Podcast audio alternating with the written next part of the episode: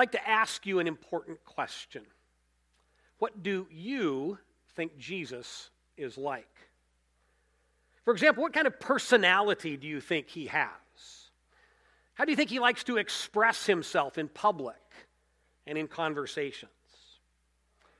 And to help us answer those questions, let's imagine a scene. Let's pretend it's a typical Sunday morning at Garden Way.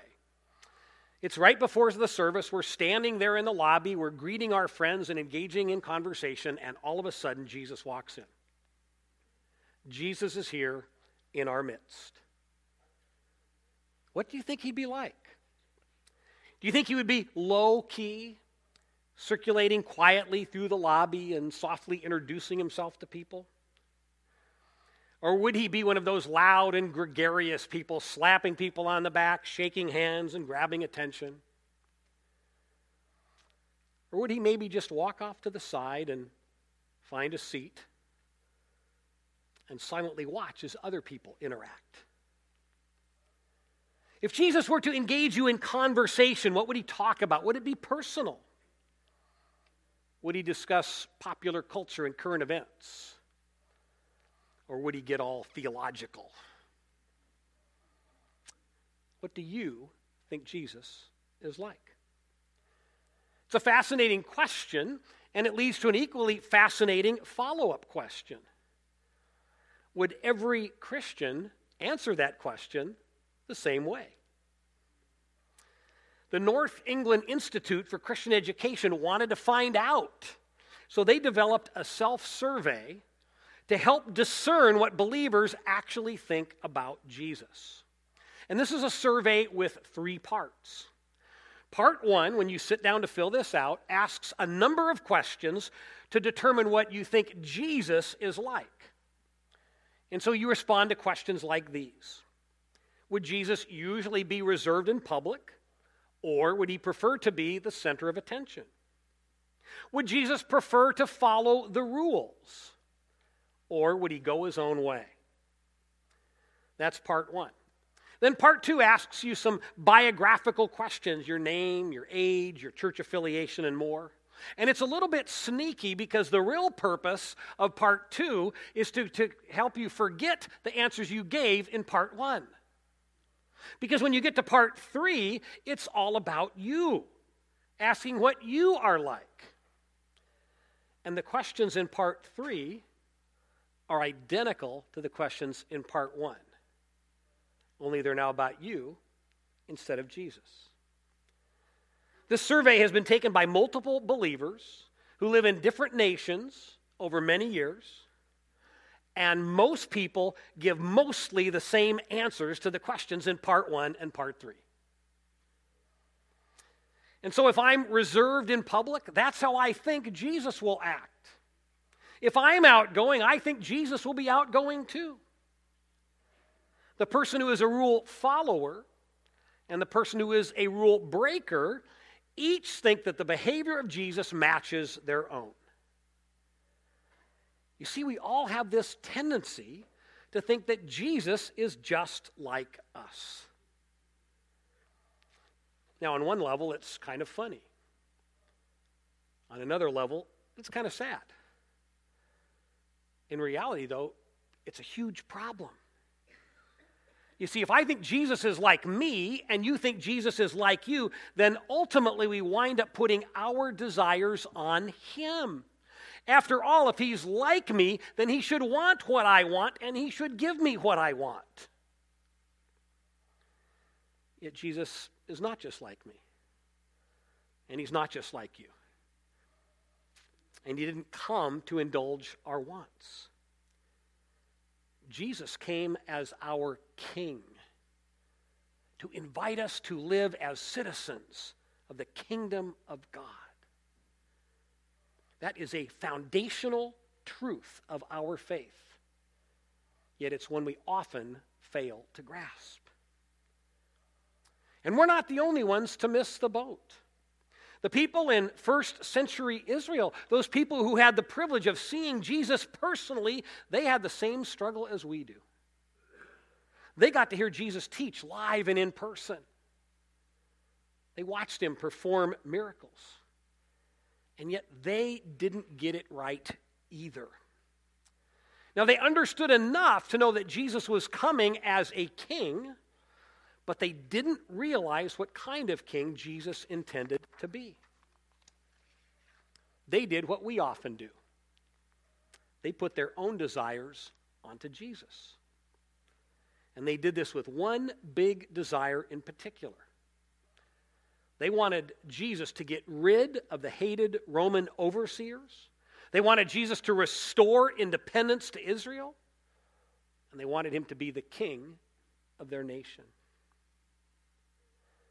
This heartfelt desire of many Jewish people shows up in a number of places in the Bible, but, but it's most vividly clear as Jesus begins the last week of his life. In the passage we're going to explore this morning, Jesus enters Jerusalem at the beginning of Passover week, and he does so to great acclaim. People are cheering him, they're honoring him, but it's all misguided because the people do not understand who Jesus actually is. Now, this story we're going to explore is recorded in all four biographies of Jesus in the Bible. And each historian provides a distinct glimpse of the events which took place on that very, very important day. So, this morning we're going to look at some highlights from Matthew, Mark, Luke, and John.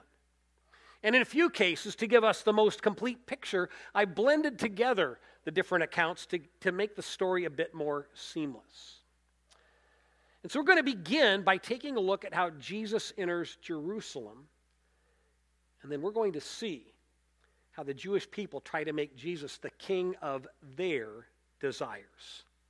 Let's take a look. As they approached Jerusalem, Jesus sent two of his disciples, saying to them, Go to the village ahead of you, and just as you enter it, you will find a colt tied there which no one has ever ridden. Untie it and bring it here. If anyone asks you, Why are you doing this? say, The Lord needs it and will send it back here shortly. This took place to fulfill what was spoken through the prophet. See, your king comes to you, gentle and riding on a donkey, on a colt, the foal of a donkey.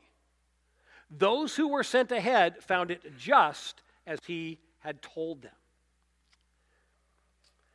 So, as Jesus is going to enter Jerusalem, this story begins with two predictions. One of those is a fresh prediction, one is an ancient prediction. The fresh prediction is given by Jesus. He tells two disciples to go into town to get this young donkey. And he predicts exactly what will happen, and he predicts the dialogue that will take place. Everything comes true exactly as stated once again revealing that Jesus is in control of events. Jesus knows the future. And when he wants, he can control the future. Who else could do that but God? The second prediction, the ancient prediction, comes from the book of Zechariah. Writing under the guidance of the Holy Spirit hundreds of years before Jesus, Zechariah predicts that the Jewish Messiah will come to the people riding on a donkey, just as we see recorded here in this passage. Now, the Jewish people are very familiar with Zechariah's prophecy, and they were taught that when this happens, it will be a very clear sign that their Messiah, their King, has come. And so, in just a moment, the people will see Jesus enter Jerusalem on a donkey. He will be coming into the start of Passover week, which is the holiest time of the year in Israel, and they will believe that, I, that Zechariah's prediction is coming true. Jesus is coming to be their king. Unfortunately, they have the wrong kind of king in mind because their desires are not in line with God's desires. And we see that with what happens next. The disciples went and did as Jesus had instructed them. They brought the colt to Jesus and threw their cloaks over it for him to sit on. A very large crowd spread their cloaks on the road, while others cut branches from the trees and spread them on the road. The crowds that went ahead of him and those that followed took palm branches and went out to meet him, shouting, Hosanna to the Son of David! Blessed is he who comes in the name of the Lord. Blessed is the coming kingdom of our father David. Blessed is the king of Israel. Some of these people surrender their garments. They take some of those garments, they lay them over the back of the donkey to make some padding, kind of a saddle for Jesus to ride on. Some lay their, their cloaks down in the road to keep down the dust. Other people lay down branches. And then some people even gather palm branches. They have those branches because they want to wave them as Jesus passes by. It's a form of royal greeting, it's what you do to honor a king. But what kind of king? The king of what kingdom? We never can forget that when Jesus began his ministry, he did so with these words The time has come, and the kingdom of God is near. Repent and believe this good news. Jesus' ministry is all about inviting people into his kingdom. But as we can see, these people are not focused on the kingdom of God. They're proclaiming Jesus as their earthly. And because their desires are not aligned with the desires of God, they take what should be an incredibly spiritual moment, the arrival of the Messiah, and they turn it into a political rally. They shout Hosanna, which means save, but they're not talking about spiritual salvation. They want Jesus to save them from the Romans. Passover is this annual reminder that God miraculously freed the Jewish people from slavery in Egypt and allowed them to establish their own independent nation. And oh, they want him to do it again, right now, to free them from Rome. That's why they bless Jesus the way they do. They bless him as the King of Israel. They want him to bring back the glory years, those years they enjoyed when King David ruled the nation. Their view of the future is nostalgically bound by the past. I wonder if sometimes that's true for some of us. Now, at the core, their, their great desire is for Israel to be free and independent. And that's an understandable desire because who doesn't want to be free? And yet, this desire is not aligned with the desire of Jesus. The Jewish people cheering for Jesus assumed he was like them, and therefore he must want what they want. And they get it wrong. And this is a hard truth for all of us to grasp. And the fact is, we can desire something deeply and passionately. It may be something even that is very good, yet it may not be what God desires. We can want something that God has no intention of giving us. And the way to avoid being profoundly disappointed in God is to make every effort to understand what He wants. Rather than put our desires on Him, we let His desires shape our desires. As a way to understand this, let's think for a moment about the relationship between parents and children.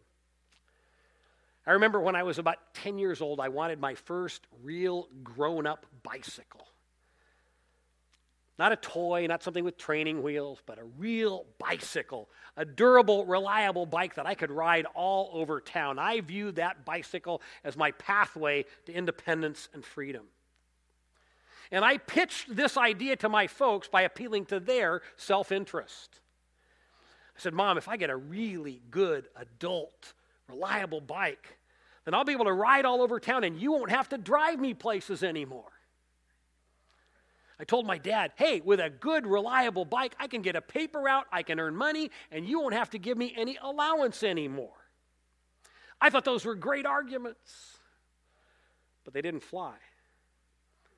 And they didn't fly because my parents wanted more for me than simply to have a new bike.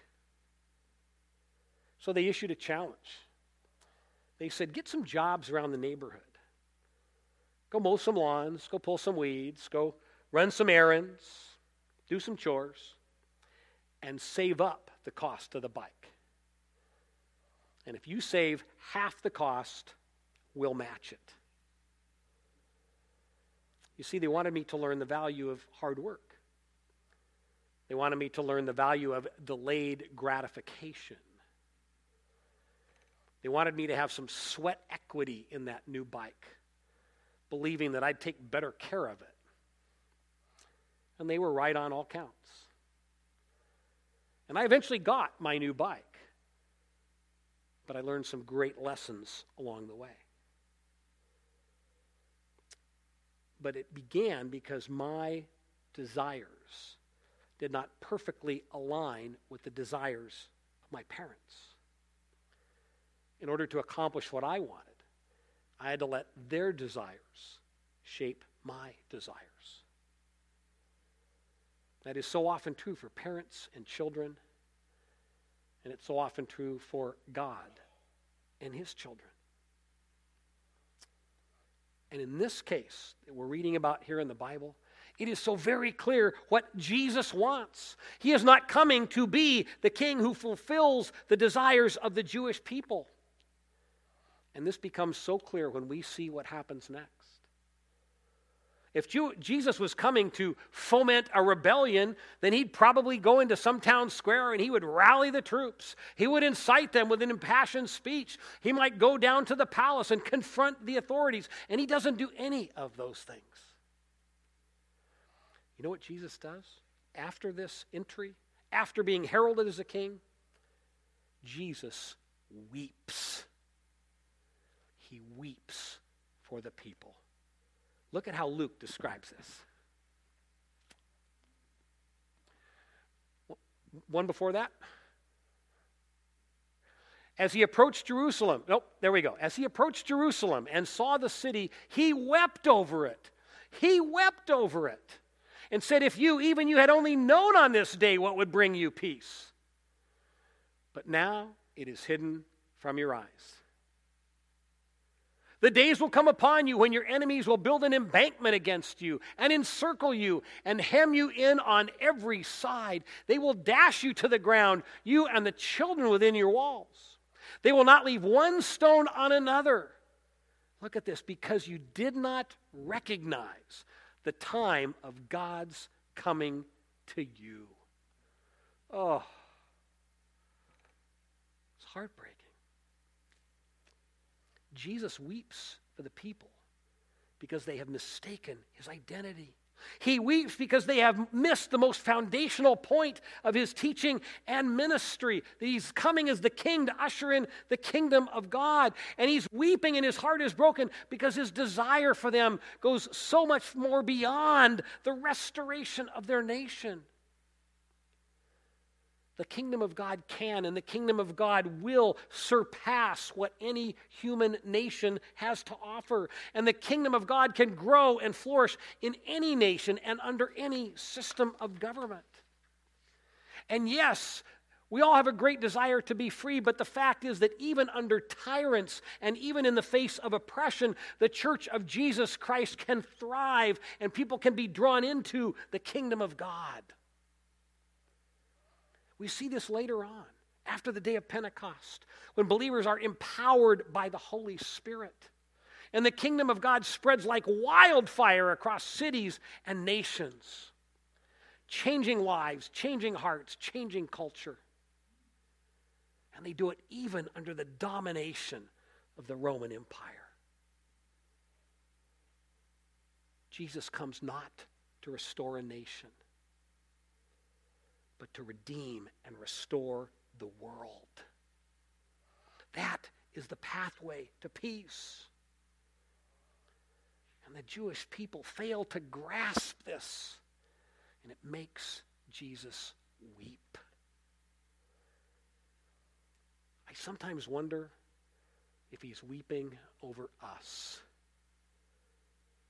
Passionately, fervently wishing that we would grasp who he really is. And what we see here on this fateful day is that King Jesus comes in fulfillment of biblical prophecy. He comes to be the ambassador for the kingdom of God. He's the king coming, bringing a message of hope and peace. And God's people miss it because they do not recognize that Jesus is God. And because they fail to recognize this, they pursue what they want rather than what God wants. And as a result, they will pay a price. They're not going to experience peace. In fact, for the Jewish people, things are going to go from bad to worse. Not only will they not see their desires for a new kingdom of Israel be fulfilled, they will lose even what they have. Jesus' comments here about destruction refer to the year 70 AD when Jerusalem will be sacked and the temple will be destroyed. At that time, the Jewish people will lose the very center of their religious life. It's another prophecy that sadly will come true. There's always a price to pay when we fail to recognize God in our midst. Thankfully, though, our God is the God of the second chance. And for those who are paying attention, there always is a second chance. There's always another opportunity to get it. And as the Apostle John wraps up the, the events of this historic day, he reminds us that our God is the God of the second chance.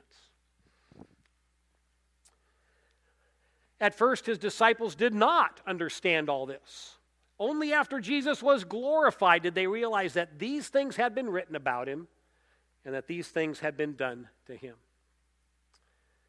Now, I don't know about you, but I find it rather amazing to realize that Jesus' closest friends at first didn't understand any better than the crowds in Jerusalem. They had spent so much time with Jesus, they'd traveled with him on the road for three years. They had all kinds of tangible evidence that Jesus was God in human form, yet it simply was too fantastic for them to believe. Everything changed when Jesus was glorified. That's John's term for the crucifixion and resurrection of Jesus.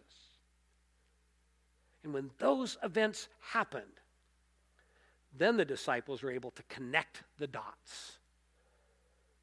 Then they realized that Jesus was their king. They were able to realize it because Jesus was glorified. And that's why the final weekend of Jesus' life is so foundational to our faith. Jesus' followers had to see him die. They had to know beyond any doubt that he was dead, that he was buried, that he was sealed in a tomb. They had to know that all hope was gone. Because only then could the resurrection make such a huge impact on them. Only then would the resurrection amaze them. And on that day, when Jesus rose from the grave, they realized that he had redefined reality by conquering death. On Easter Sunday, that's when the followers of Jesus finally realized that God, that God Himself had been among them. And with that realization, then they were ready to change the world. They were ready to align their desires with God's desires. And that's why we make such a big deal out of Good Friday every year.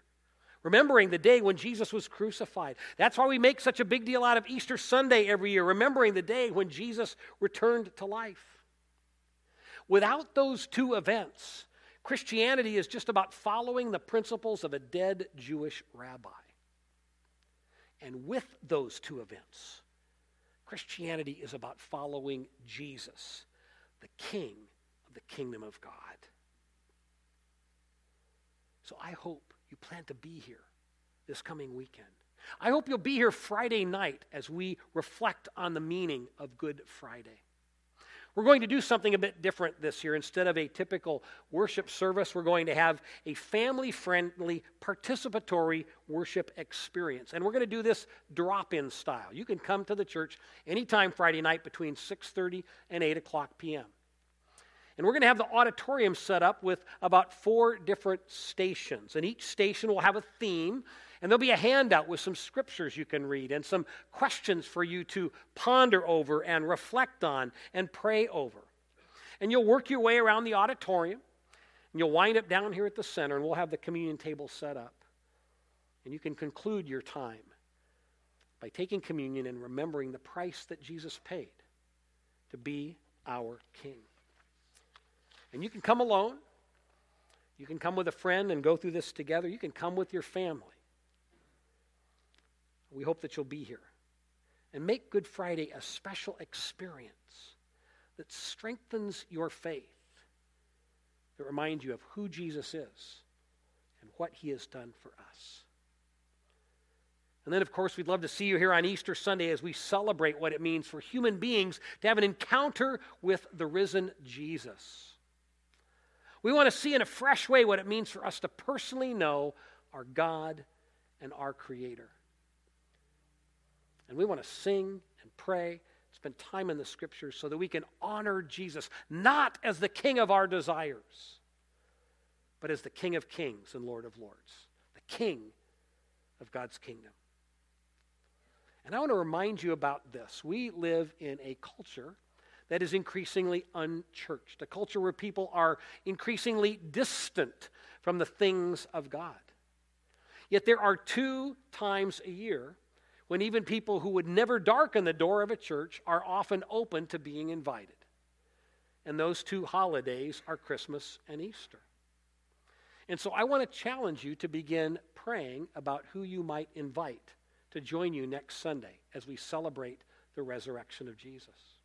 On your way out today, you'll see by the door, we have some little round invitations that our Associate Minister Rob Carney has made up. I want to encourage you to take one of those, and I want you to give it to a friend, a family member, a neighbor or coworker, somebody who may be far from God. Invite them to come so they can learn about the resurrected Christ the king of the kingdom of God. I want to now circle back to the question that I posed at the beginning. What do you think Jesus is like? We've seen here in this Bible story that the Jewish people projected their own desires onto Jesus. They expected him to fulfill their wishes. And that did not end well for them. I wonder are there areas of life where you and I might actually be doing the same thing? Are we projecting our desires upon Jesus because we assume that he's like us and therefore he must want what we want? It's a great question to ponder in virtually every area of our lives. And how we answer that question can influence the way we think about, for example, our jobs, our finances, our shopping habits, our politics. Jesus is not the king of our desires, he's the king kingdom of God. How might he be inviting you? How might he be inviting me to follow him rather than to simply follow our own desires?